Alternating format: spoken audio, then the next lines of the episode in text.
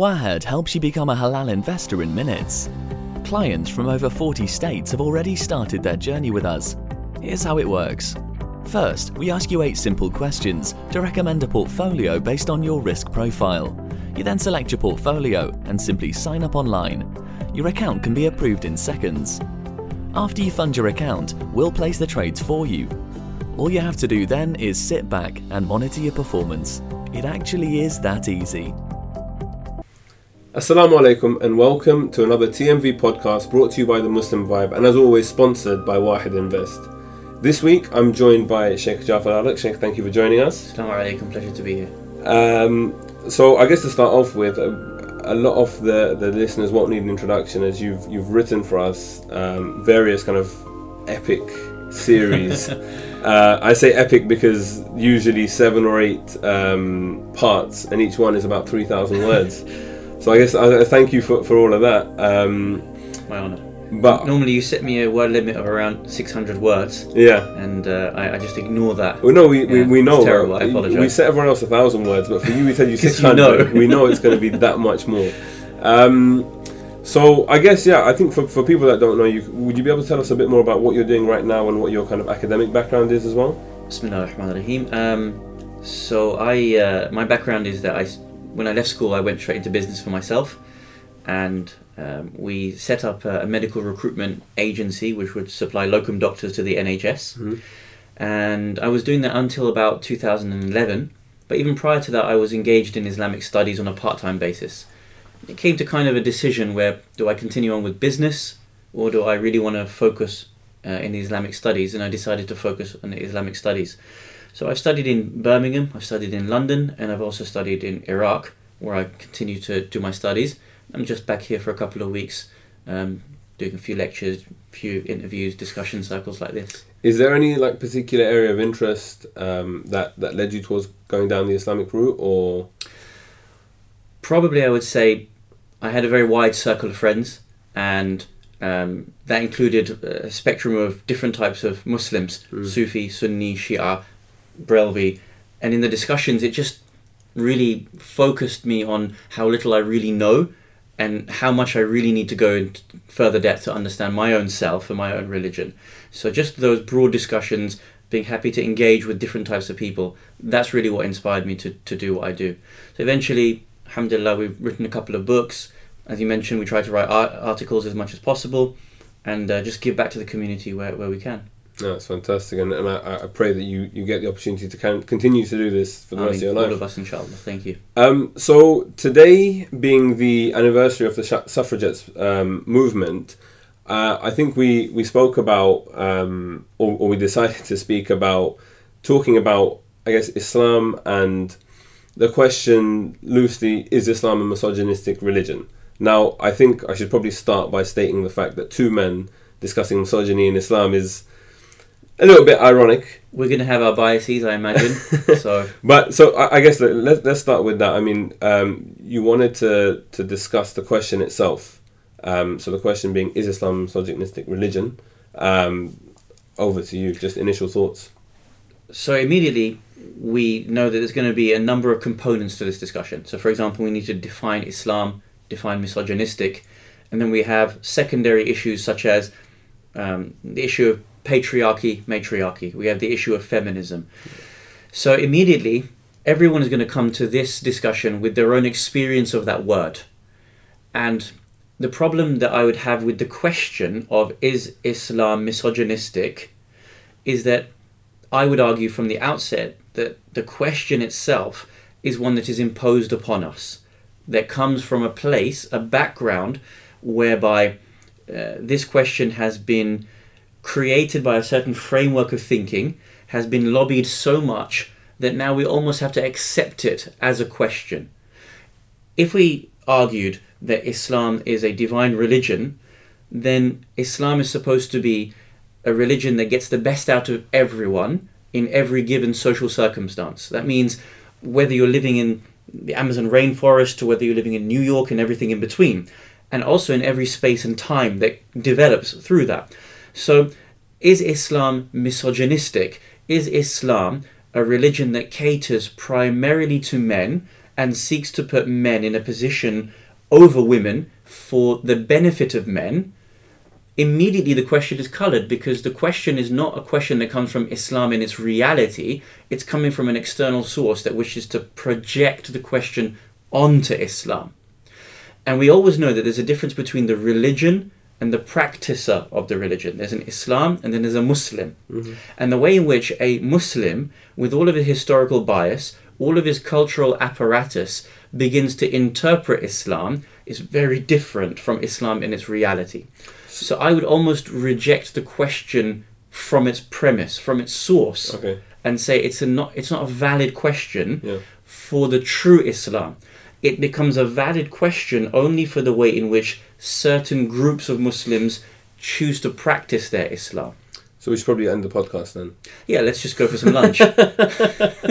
All right. No. what so we can say yeah. is that certain Muslims, in their interpretation of Islam, Yeah. can be misogynistic. Okay, so why why do you think that's the case? Because I I mean, looking at, for example, I was at the the MCB had a had a conference a few weeks ago, and at that um, there was a presentation by Anita Naya who was talking about mosques um, not being inclusive enough in terms Right. of like female representation and Agreed. having prayer spaces Huge for women. problem.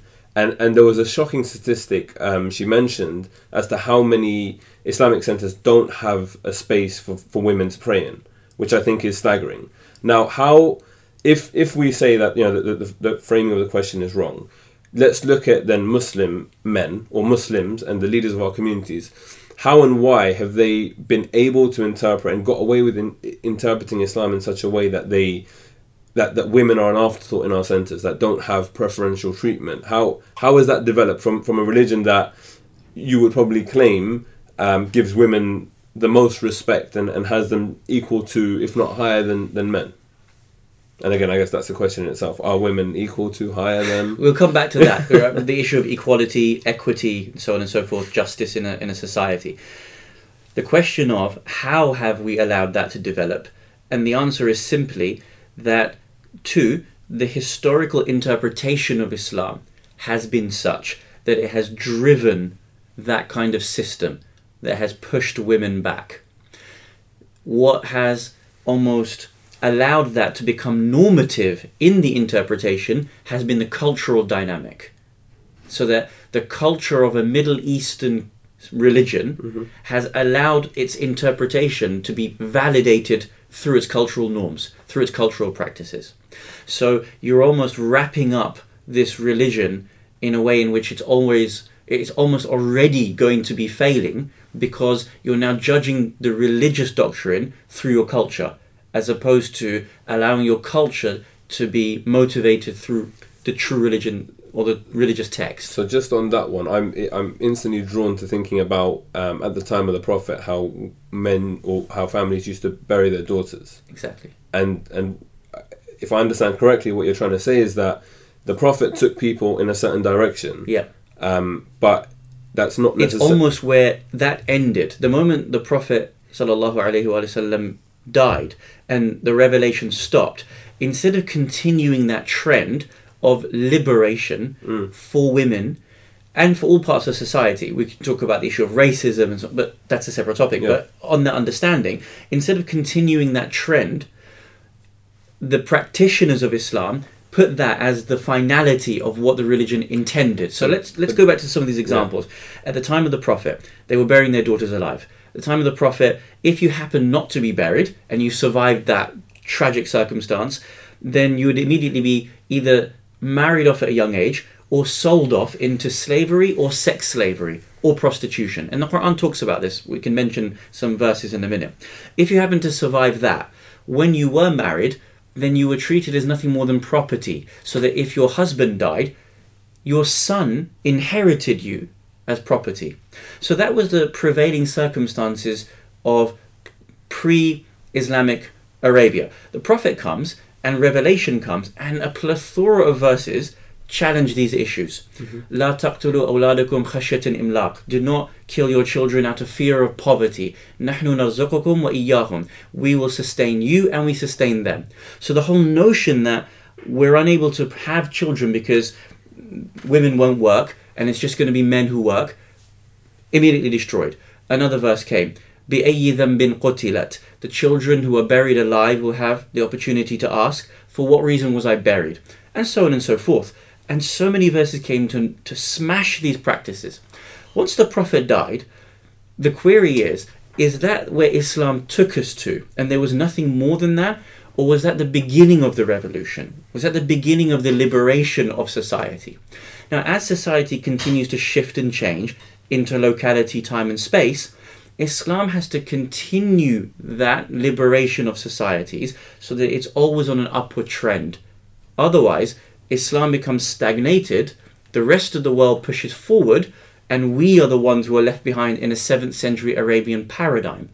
Mm. And that's where movements such as feminism comes about to take people forward, rightly or wrongly in their way, but they take over the liberation process and it goes in whatever direction it does. And then what happens is we raise this question why is Islam so misogynistic? Well, it was never intended to be. It's only been an interpretation of certain peoples that have allowed it to decline back into what it has become. And that's why the question itself is a flawed question. And when we ask it and re ask it, all it does is drive the wrong impression of what Islam was and what Islam has become. Okay. Um, a lot to process. yeah. So, so if essentially, is Islam in its finality in terms of the seventh century, mm. or did it begin the process? Yeah we talk about women's movement. Again, we're talking about certain language that's created. I would argue Islam was the first true women's movement. We're talking about liberating women from the clutches of what that society was like, empowering them to be in a position to have property, to be able to dispose of their own property, mm. to have an independent thought, to be educated, where it took only up until the previous century for women to be able to vote, for women to be able to be educated. But in the 7th century in Arabia, the Prophet not granted them those rights, because again, that's misogynistic, liberated society so that society realized that those are their inherent rights anyway. Yeah. Now, if that's what the 7th century Arabian paradigm managed to achieve, imagine what the Prophet would have expected to have continued in the 8th century, 9th century, 10th century, as all regions began to be introduced to Islam and created this kind of globalized vision of Islam. Okay, so I guess we're, we're, we're getting slightly off topic here, but it is still relevant. So you have verses in the Quran, for example, that talk about how uh, in the court of law, you need two female witnesses in place of one male witness. Um, th- that, that's something that people often point to and say that, you know, why? And some of the answers that I've heard are things like, oh, women are emotional. Therefore, one might be lying or one might be on her period, and as such, she's not reliable, things like that. Um, so, what I guess, yeah, what, what would be your, your response or take on that? So, what we have is context number one mm-hmm. of the verse and the verse itself cannot be decontextualized from its wider society. So at the time of Revelation, women were still vastly uneducated. I would still say maybe 99.9% of them could not read and write. 99% of them were not engaged in being able to dispose of their property. Therefore, Islam comes and starts to make a very slow social change. We know this, for example, because the Prophet has a hadith where he says, teach your wives hisab, accountability, meaning how to be able to count, be accountable for household income and expenditure. Mm. That proves, prior to that, that they weren't able to even count. Because if you're a person who's looking after the household bills and you don't know how to count, things are going to go very wrong. so the Prophet says to the men, make sure you teach your women how to be able to count. Now, it then comes to this verse. The particular context of this verse is not general, it's specific specific to a woman testifying about transactions. So, a woman who previously was unable to count, had no rights to be able to stand in front of a court, was now being allowed to be able to go into a court and was being encouraged to testify. But because she was uneducated, didn't know how to count, wasn't experienced in dealing with matters of transaction law, business, being at the head of a board, all of these things were new At that point, Islam said, if she forgets, if there is a little bit of doubt in her, but she has a general concept of what was right and wrong or what was said, bring someone else to back up that claim.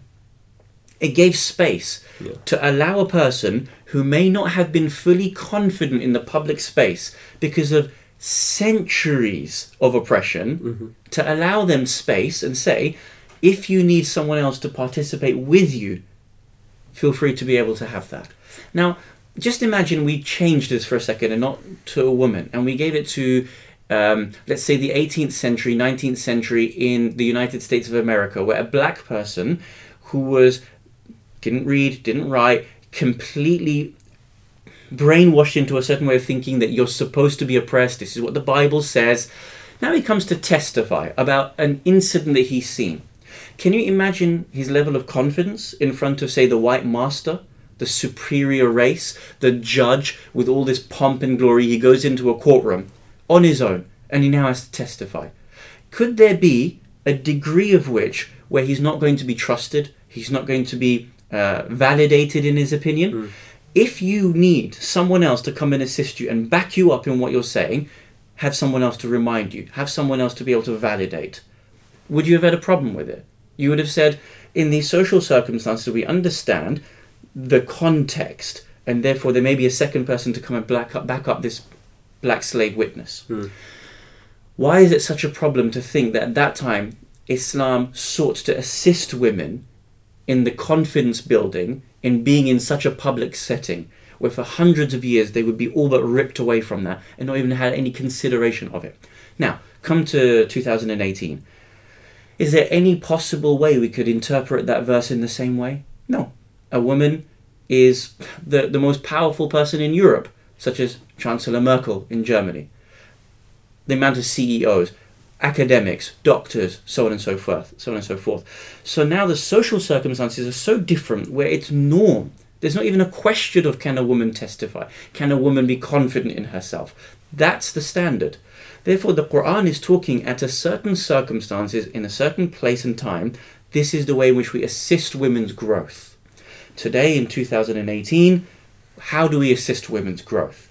That's ultimately what we're talking about in this conversation. So, are you saying essentially that we should be looking at the spirit of the law rather than the letter of the law itself? At times, we need to do both, and that's a system of hermeneutics, the way in which we interpret any text, be it the Constitution of the United States of America, uh, Second Amendment rights, gun rights. Do we understand it literally or contextually in the spirit of it? Now, there are times when we do have to understand certain things literally. There are times when we understand it in the spirit. But when it comes to something social, such as women's rights, that has to be by priority understood in the spirit of the text. Because we are talking about a revelation that is brought around in the 7th century paradigm. Therefore, the way a paradigm shifts and the expectations of society shift also need to have uh, an, an, a weighting in how we actually look at all of those texts that have come down to us. This isn't problematic. Yeah. This is something accepted in all scholarly circles. So, um, with regards to gender roles Yeah. in society and I think in marriage as well. So, just to let you know, I'm not sure if you're aware, but February is actually marriage season on the Muslim Vibe. So, we've got um, content around various different. So, we've actually had an article on, on gender roles. We've got Brilliant. things around divorce, about abuse in relationships, Fantastic. finding a spouse. Um, going through the Much stages needed. of pregnancy as well the role of the father, the role of the mother, and and I think um, the, the the hot topic for me at least, and like you know, I, I've been married now five years.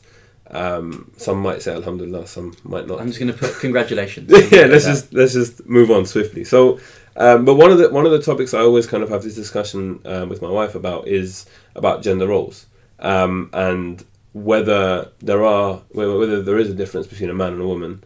Um, and then you, you know you come across things uh, alongside that verses or not verses sorry hadith and things like that that say things like a, a woman can't leave the house without her husband's permission or even for example if a man um, desires his wife sexually Yeah. she has to oblige Yeah.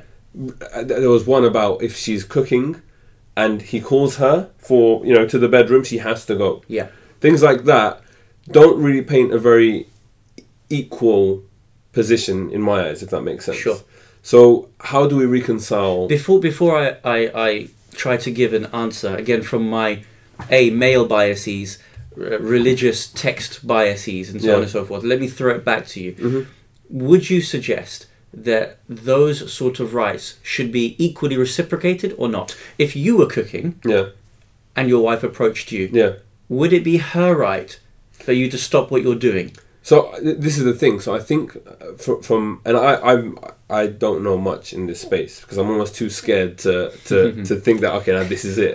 Your wife's going to be paying close attention. yeah, she's going to be listening to this. No, but I, the the way I see it is that um, let's assume that I have the right to refuse my wife permission to leave the house, right? But as as the sort of uh, head of the household, personally, I would never refuse her that right because I, I believe that would be unjust Right. because I have free freedom of movement. Let's use some Brexit terms because why not?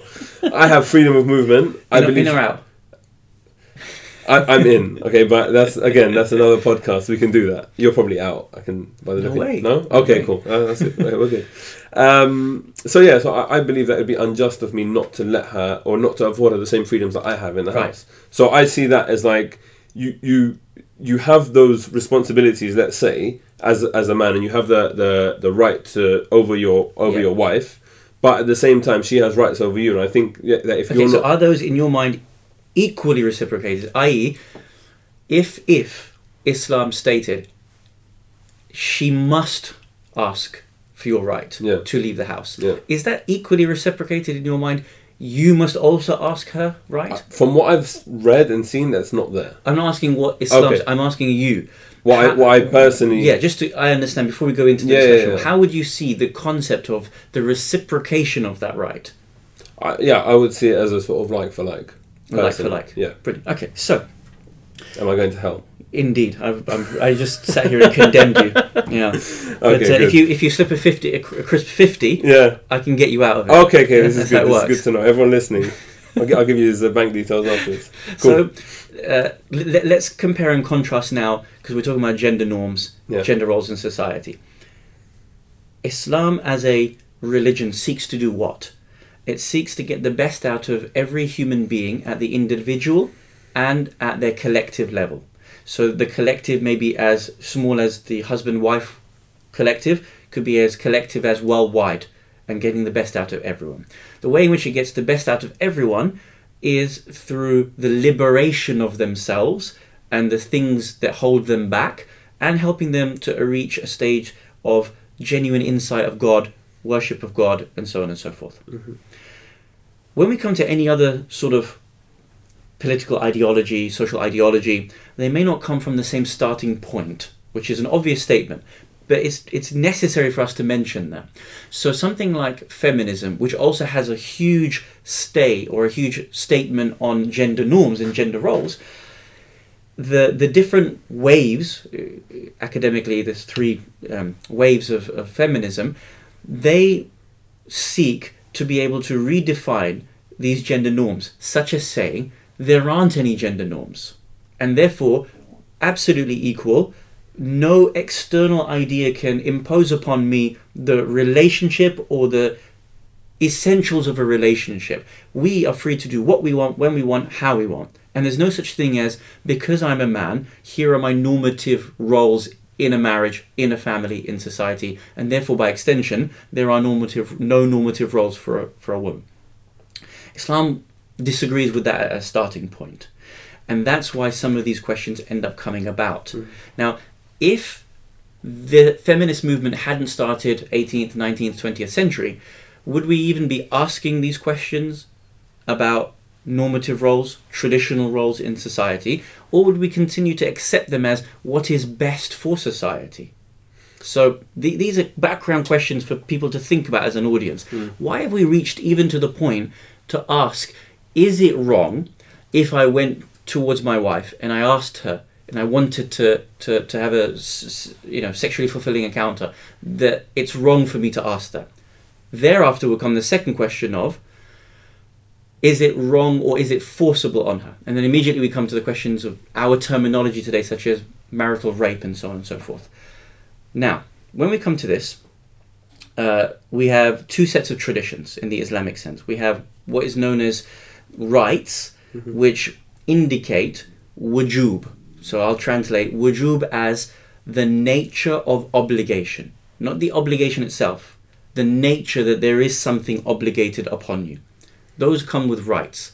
The second are what is known as the mustahabbat, those things which are recommendations.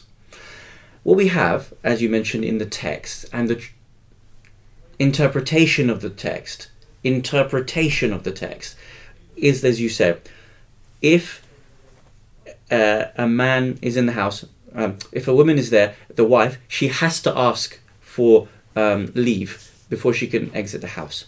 Why? Is that that something innately within the relationship? Or is that right because, as the head of the house, he is responsible for the entirety of the house? Now, if it's an inherit thing, it means that that right of the husband is always going to be there and that the woman is subservient, the wife is subservient to the man. Hmm. If it's that Islam, in its gender roles and in its social roles, has placed a degree of responsibility on the father, on a husband, it doesn't mean that she has to ask permission. It means that she is informing. And as his role as the head of the household of responsibility, if he feels that there is a negative for her leaving the house, a danger for her leaving the house, his role in looking after the house means he can say no. Now, let me give you a simple example. You have head of a business, you have a captain of a ship. If you don't have these heads, someone that is overall responsible for the business, someone overall responsible for the ship, anyone can do whatever they want. There is no point of authority. Mhm. So Islam is not saying that a woman is lesser than man. It says that man is responsible for the house. And if he is responsible for the house, with that come certain normative practices. That if you're going to go out, then you inform the person as to where you're going. If he fears that there is a genuine reason to say no, such as there is a danger, he doesn't want you to do- go somewhere in particular, then his right as the head of the household comes to be able to say no. Okay, but I guess that the, the question will, will naturally come as to so why is the man the head of a house as opposed to the woman? So, from a theological perspective, Mhm. the man is given that responsibility by Allah subhanahu wa ta'ala. That his effective role in the family unit is to be the, the mainstay, is to be the head. Now, part of this has a wider implication as to the psychology of the man's role. What we find sometimes in some societies, the concept of a man being able to um, get a woman pregnant, leave, not have any responsibility, not feel that he's part of the family, not feel that he is a mainstay to bring up a secure, stable household. If I Stro- sorry, a strong and structure, stable. sorry, Strong and stable. strong and stable. Going back to Brexit, if we, what's funny, we didn't plan this. Yeah, just- yeah, that's actually a, a- The Brexit's it's just the the theme Brexit running throughout. theme now. So, if we argue that there is no structure within the family unit, Mhm. then what is the consequence of that? Man can go wherever he wants, woman can go wherever she wants, child gets to go wherever she wants. There has to be an authority in every structure. There's an authority here in, in, in the Muslim vibe. There's an authority in government. So what makes us think that we can just remove all gender norms and all norms of structure in a society Yeah. when it comes to the family unit? Okay, so there's norms of authority in government. There's norms of authority in a court system. There's norms of authority in the street when it comes to police. But hey, when it comes to family, we reduce all we remove all norms altogether. We remove all authorities altogether. So in this, Islam has ordained that a man is responsible. This is really key, the wording that we use, so that people understand that it's not because a man is aggressive or a man is physically stronger. That's the role on him, that he is responsible to look after his family. Now, in the same way, a woman is more responsible to nurture and to develop the family unit through its morality, through the softer side, through its education. Now, would someone say that that's more attuned for a man to do? No, I think by nature we accept that a woman is more nurturing in her role. Uh, we also accept uh, through. just to, to challenge this one point. Please. Would you not say that's just a gender stereotype? I, I understand, like biologically, men are bigger, stronger, and whatever else. But are those not just stereotypes? Because I know some pretty scrawny men, and, and, and I know some, some some women that are pretty emotionless as well. yeah. So so what happens in that household, for example? Or are these not just us feeding into these kind of normative stereotypes that exist? We have a starting point that Islam talks about at the generality of mankind, the generality of innate nature. Mm-hmm. It might be that in one particular house, a man, by virtue of his own disposition, may relinquish certain practices, and another person may come to the fore of that. That's not a problem for Islam to say at the individual household level Yeah. something can change. For example, uh, right now, I'm, just we're just throwing out examples. We're not saying that this is the specific. We might argue that Angela Merkel is the most suited to be able to lead Germany. She is the best person to be able to do so. Nicola Sturgeon, she might be the best candidate to be able to do a certain role in a certain country. That goes for businesses, that goes for academia, that goes for courts. In the same way, in a particular household, if a man is more disposed to certain strengths and weaknesses, there's no harm in saying that the equilibrium or the balance of a particular household structure may be different. There's no problem for Islam to accept that. But as the normative, Islam has given a degree of responsibility to a man based upon his psychology, based upon his innate nature, based upon his desires, power, you might call this power structures, you whatever. But Islam has given that responsibility to a man to be able to lead within the family unit. It doesn't say a woman cannot be equal. It doesn't say a woman cannot have a degree over a man in the specific. We're talking at the general level of the way in which we have inherited our societies. Okay, now moving uh, a little bit wider out towards society Mm. um, and, and, and gender roles and whatever else within that space. Um, historically, looking at Islam, all the prophets were men. Um, and That's an assumption, but I'm going to accept the Uh, assumption. okay, is there is there something to the contrary? There's no evidence. I guess we don't have. Yeah, no, fair enough. there's no evidence that a woman has been entitled a prophet or a messenger. However, what we do have in the Quran is specifically individual women being chosen by Allah subhanahu wa ta'ala, which is no less than prophethood in its reality. Forget, you know, someone bringing a book or someone bringing a law.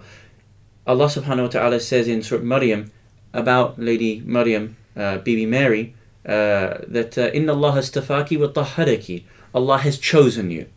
Now, imagine that was about a man. You would say, Allah has chosen that man above the rest of society. Now, she may not have been given a prophetic role in the traditional understanding of it, but Allah has chosen her to lead and to be an exam- example and to be a sign of all uh, uh, to mankind. So, I understand the immediate desire to to say, well, all men were prophets, but actually we do have women who are raised above Yeah. men. So I'll give you an example again, just so we can we can talk about some of the hadith literature. No one is going to deny the stations of the two grandson grandsons of the Prophet Muhammad, peace and blessing be upon them or Hassan and Hussein. So the all all Muslims accept the hadith that says that Hassan and Hussein Sayyiday Shababi Ahl Jannah, masters of the youth of paradise. Yeah. What they don't know, most Muslims, is that Hassan and Hussein both state that their mother is better than them. Hussein in his hadith literature says, Akhi khayrun minni. My brother is better than me. Wa ummi khayrun minni. And my mother is superior to me. So if we're talking about the grandchildren of the Prophet who actually state that Fatima was better, alayhi salam, is better than men, when we come to the concept of prophethood, hmm. fine, prophethood is one element of leadership. But actually, the widest, if you step back and look at the wider concept of leadership in Islam, there is no problem in allowing a woman to be at the helm of responsibility in any social setting. And I I guess that was actually Religious, Yeah. religious social setting. Th- That that was going to be my next point. So, looking more in a sort of contemporary space, because I, I actually put this this topic for discussion. I put it out to a few friends and, and family members and whatever. I got some feedback, um, and and one of the one of the points was that looking at hijab, for example, a lot of the time it's a man giving a lecture talking to women about hijab and their responsibility. And obviously there's that relatability factor where like you Yeah. don't understand the struggle and whatever else. But why why do we not um, or, or do you think there's a need to restructure our centers so that we have for example a, a male religious head and a female religious head? That's a brilliant question, and it almost goes back to the starting question when we talked about a historical interpretation of Islam and then trying to apply it to modernity versus actually understanding that Islam, from its source, was always on a trajectory of growth, always on a trajectory of limit, liberation. yeah Now, uh, we've asked about this question of heads of, of, of, of religions. I can't speak about other um, madhahib and other um, sects, so I don't want to, to go there. What I do know is that internally in the Shi'i dynamic, there has been for the last 50 years a question on can a woman be the supreme religious jurist over a man?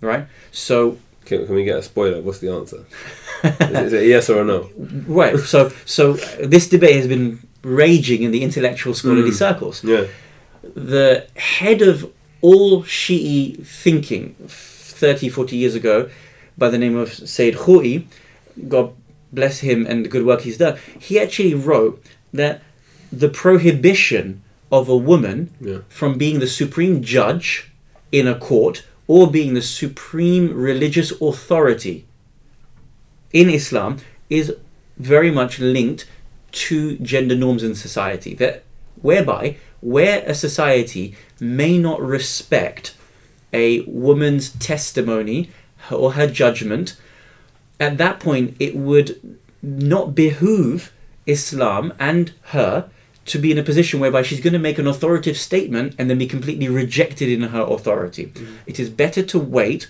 for society to awaken, to be liberated in their thinking, and when those norms have an equilibrium, then a woman can be the supreme religious authority even over a man. So let's unpack that. You give a fatwa. Both man and woman are obligated to accept it. 50 years ago, in the Middle East, if a woman had given the same fatwa, let's be honest, because of gender norms in the society, man would have rejected it. Who are you to be a judge over me? Who are you to give this fatwa? What would have happened? It would have put back the liberation of women in modernity. Because what it would have done is seek to put them down. Who are you? I'm, woman, I'm not accepting her. And then you would have come the, the nonsensical jokes. She's on her period. She's emotional. She only came without this view because she's emotional, because she's gotten a, a bone to pick with men. Now, as we have liberated ourselves from, I would like to think the majority of us have liberated ourselves from such nonsense yeah to say that a woman is so emotional, she's naqis al she has a deficiency in her intellect. Those things have been there for centuries. Now we're beginning to step away from that. There is that equilibrium. Our scholars are saying that prohibition has been lifted. The prohibition that was there to secure the respect of a woman, now that we have innately begun to respect, hmm. a woman can be the supreme authority. So now it means that in our circles, if a woman is more knowledgeable than, again, I'm talking from the internal Shi'i dynamic, and I can't impose this upon anyone else, but the supreme religious authority in, in Iraq for, at the moment is Ayatollah Sistani. If a woman, theoretically, was more knowledgeable than Ayatollah Sistani and gave the fatwa, there would be no reason Islamically for us to not accept her as the supreme religious authority. Now, come to the West. I would like to think we are not bogged down, and I'm using my language very specifically. We are not bogged down by that theory of gender norms, gender roles that might be present within the Middle East. Mm. No problem for a woman to work. Be on the street, engage in public life, be on TV, and so on and so forth. There is no problem in saying this woman is more knowledgeable than me. It's not an embarrassment. In fact, it's brilliant. I want to learn from you. And I go into the to the world of academia, I go to the world of books, and I can't wait to be taught by someone. Considering that attitude in the West, Islam therefore has now not only lifted the prohibition, it's the opposite. It encourages that we have the supreme religious authority from an equal, gen- equal gender position. We should be trying to push the supreme religious authorities coming from a woman because that would mean that we begin to get parity. Yeah. It means that we get uh, uh, a greater experience of the Islamic understanding. Mm-hmm. Now, that should be a norm that we're pushing in our roles. So now I come back to your question. In our mosques, in our masajid, in our Husseyniyat, well, where are they? That's where your question at the beginning, as I said, it's framed. Is Islam misogynistic? Islam is not misogynistic. Here is the proof.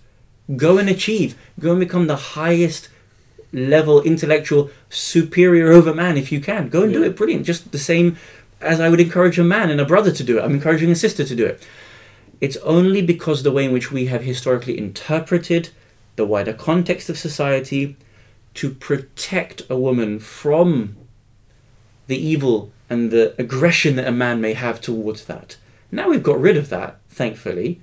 At least I would think in our normative society, that protection doesn't need to be there for them. Go and accomplish. You've got Angela Merkel as as an example.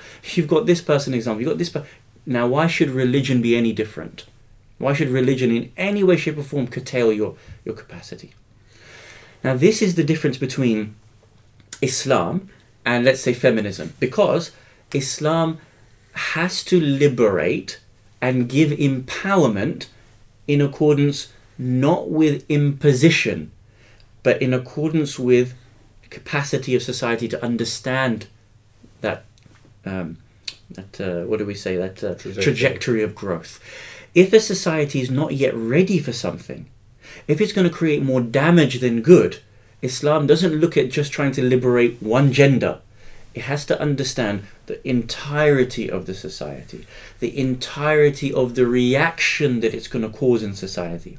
Therefore, in principle, whatever feminism is trying to achieve, Islam doesn't say it's wrong for you to try to empower women. No, we want to work together. It doesn't say that we, we don't want to have um, elements of equality and equity in society. Islam wants to work with feminism. It might be parts of feminism and the pace of feminism that Islam may point to and say, this is how we might approach the issue. These are the boundaries of our response, and so on and so forth. It's really interesting because I've always um, personally looked at Islam as a framework, and Yes. and it's a framework, Holistic framework. a framework. holistic framework.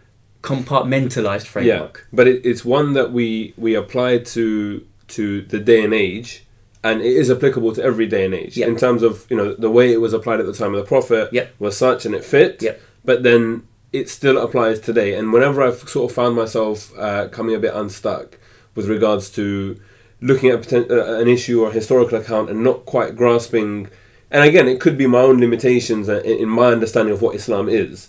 But I've always found that when you kind of look at the spirit of, of the law and you look at the context, and that's that's a huge point I think you've made today. Yeah. Just generally the context of when these things were happening, who was involved, what the actual story is. It's like the verses of Quran that say, you know, slay the disbelievers wherever you find them. Right. And and if you don't look at the context, context. of what's being said, And whether that's limited, t not not just contextually, but has that been limited to a particular time and space? Yeah. Whether it's even applicable now. yeah, So we, we have all of these issues when it comes to gender norms, social norms, and so on and so forth. So now, um, imagine if the Prophet had managed to change a society from being so ignorant 1400 years ago and where he reached.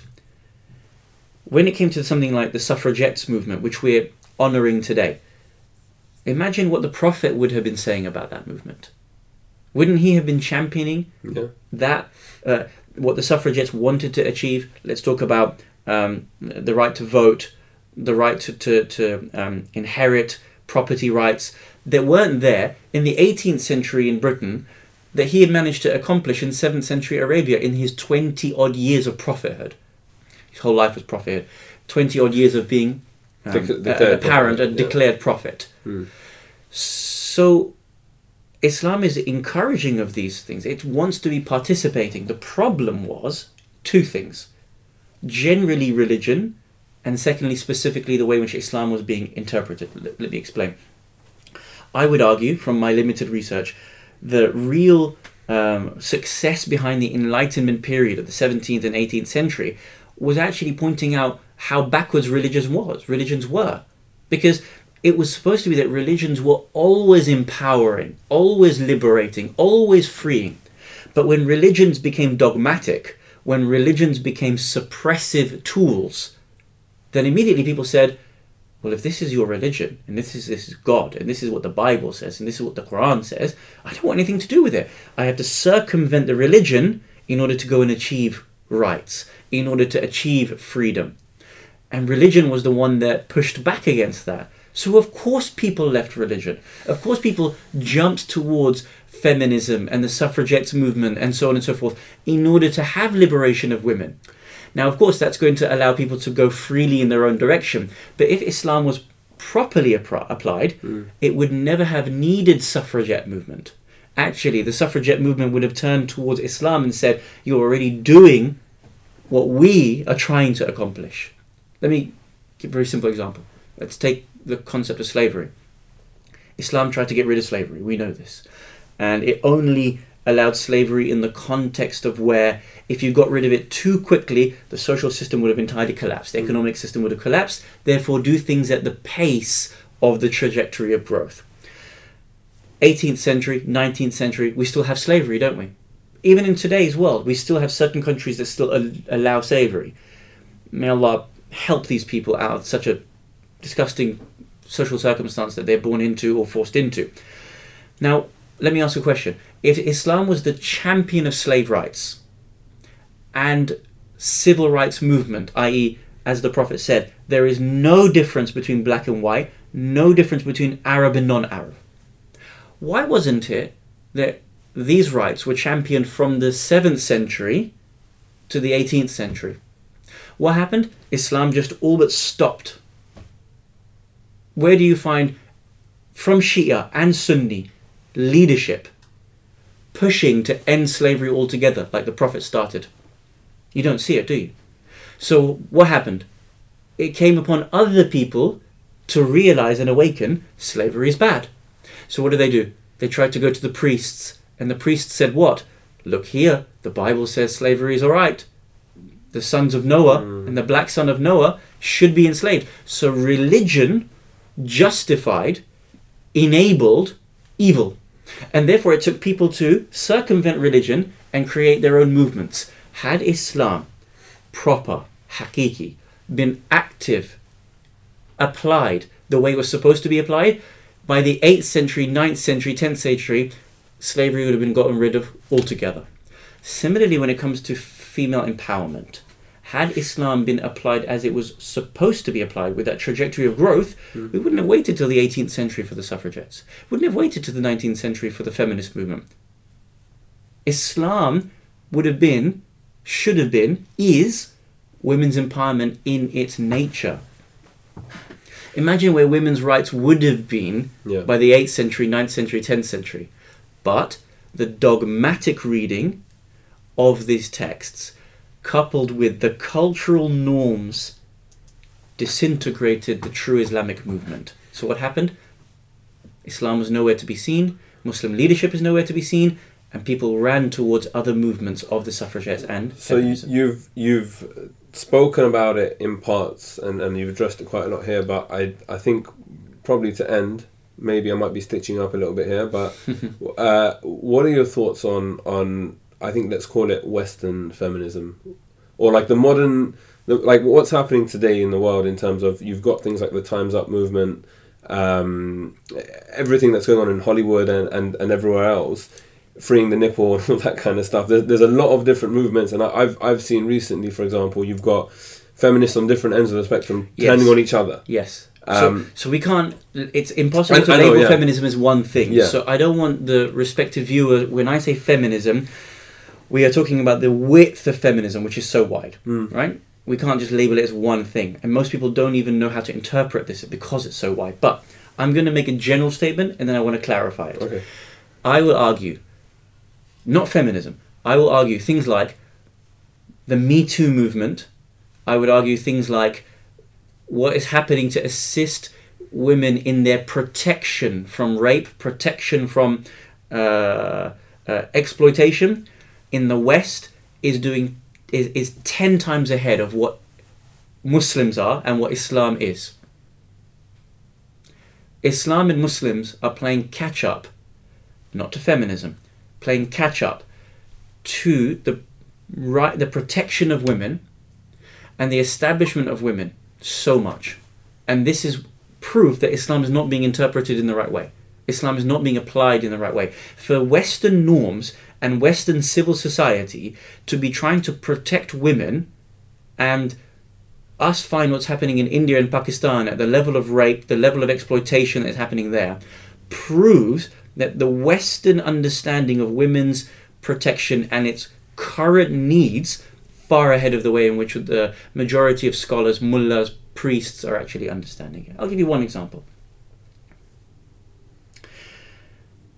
In Hollywood, there are five famous actresses that have started a fund to let's say a woman is abused god forbid a wife is abused she needs to um, go to, to the law she needs to get a lawyer to be able to push her rights often maybe a woman she, she doesn't have her own money she doesn't have the access to the finance to be able to do it so she can't press for her rights in the west they have started those funds both at the governmental and at the social movement level to be able to empower women to have access to legal funding for their rights, to be able to go and obtain their rights. Amazing. Let's ask a question. Yeah. Which scholar has understood that from the collection of their zakat, the collection of their khums, the collection of their sadaqat, there would be a fund to assist a woman who is being oppressed for her to be able to go and get her rights? Now, someone will but the, the, now you're encouraging divorce. Now you're encouraging that she goes has access to a lawyer, and the lawyer is going to tell her to go and divorce. That's a secondary argument. You can come to that later on. I'm talking about uh, achievement of your right.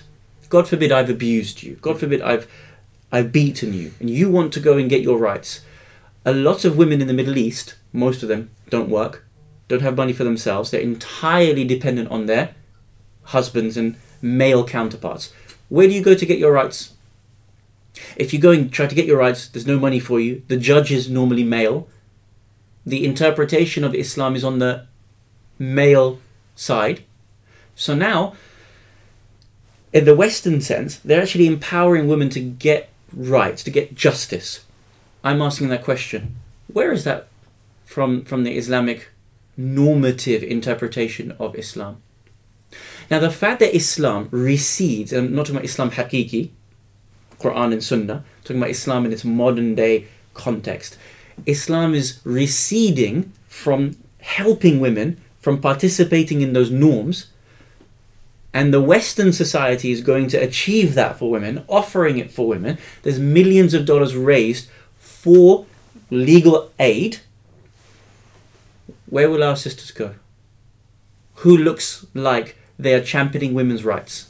And it's exactly what I said about slavery. The moment Islam, hakiki, retreats from assisting in the trajectory of growth of society relative to time and space, then we allow others to go and take that mantle. The problem is when they take that mantle, we don't know which direction they're going to take it. It might be in feminism, where feminism historically has tried to destroy God altogether, has tried to destroy religion altogether. So people run towards that. Now we have the Muslim feminist, as opposed to the responsible people of religion interpreting religion as it ought to be interpreted. So you ask the question where do I find the West? Where do I find Islam? Where do I find the Muslims? I find the Muslims, by and large, having ignored the rights of women and the concept altogether, playing catch up.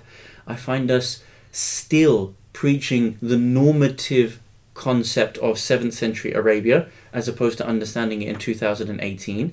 And I also find when it comes to assisting women in their empowerment through Islam, we have all but relegated ourselves, resigned ourselves from achieving that, and that's allowed other people to come up and champion that movement. And we're playing catch up again in these things. So, what would I call for? I would call for uh, a re understanding of uh, Islam's responsibility towards women, number one. I would then call for an understanding of uh, paradigm shifts. We do not live in Saudi Arabia. We do not live in Iran. We do not live in Iraq. We do not live in Lebanon.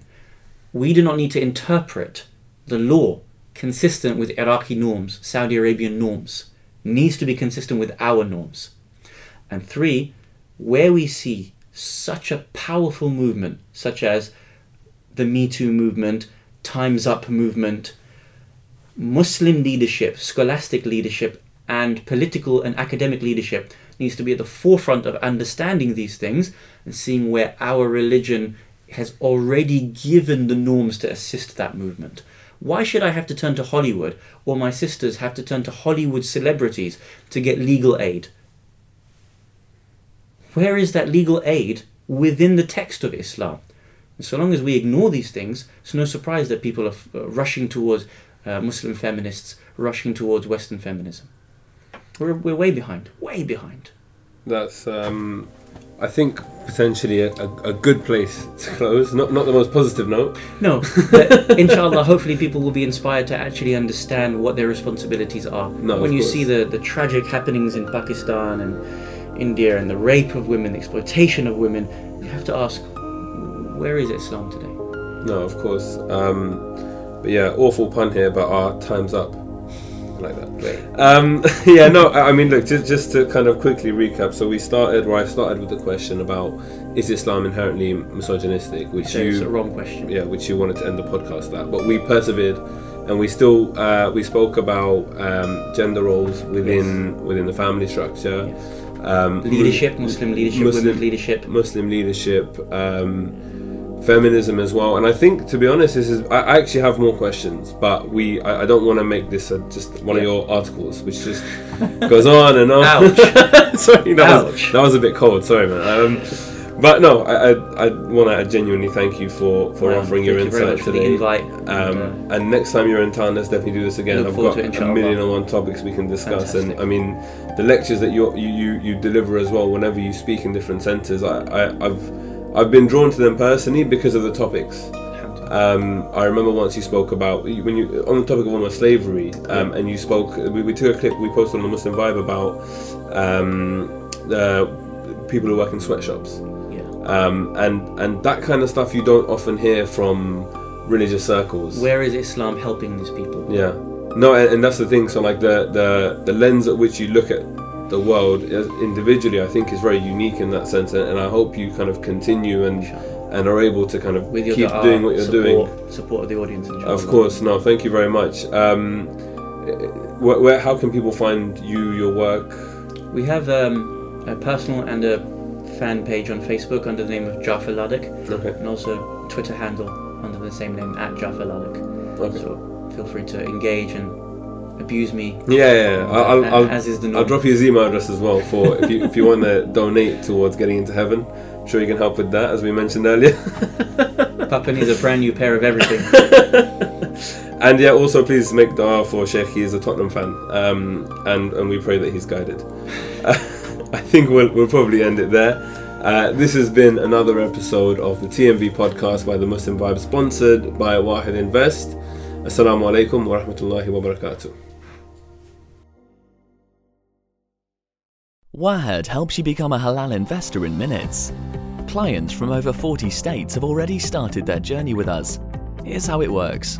First, we ask you eight simple questions to recommend a portfolio based on your risk profile. You then select your portfolio and simply sign up online. Your account can be approved in seconds. After you fund your account, we'll place the trades for you. All you have to do then is sit back and monitor your performance. It actually is that easy.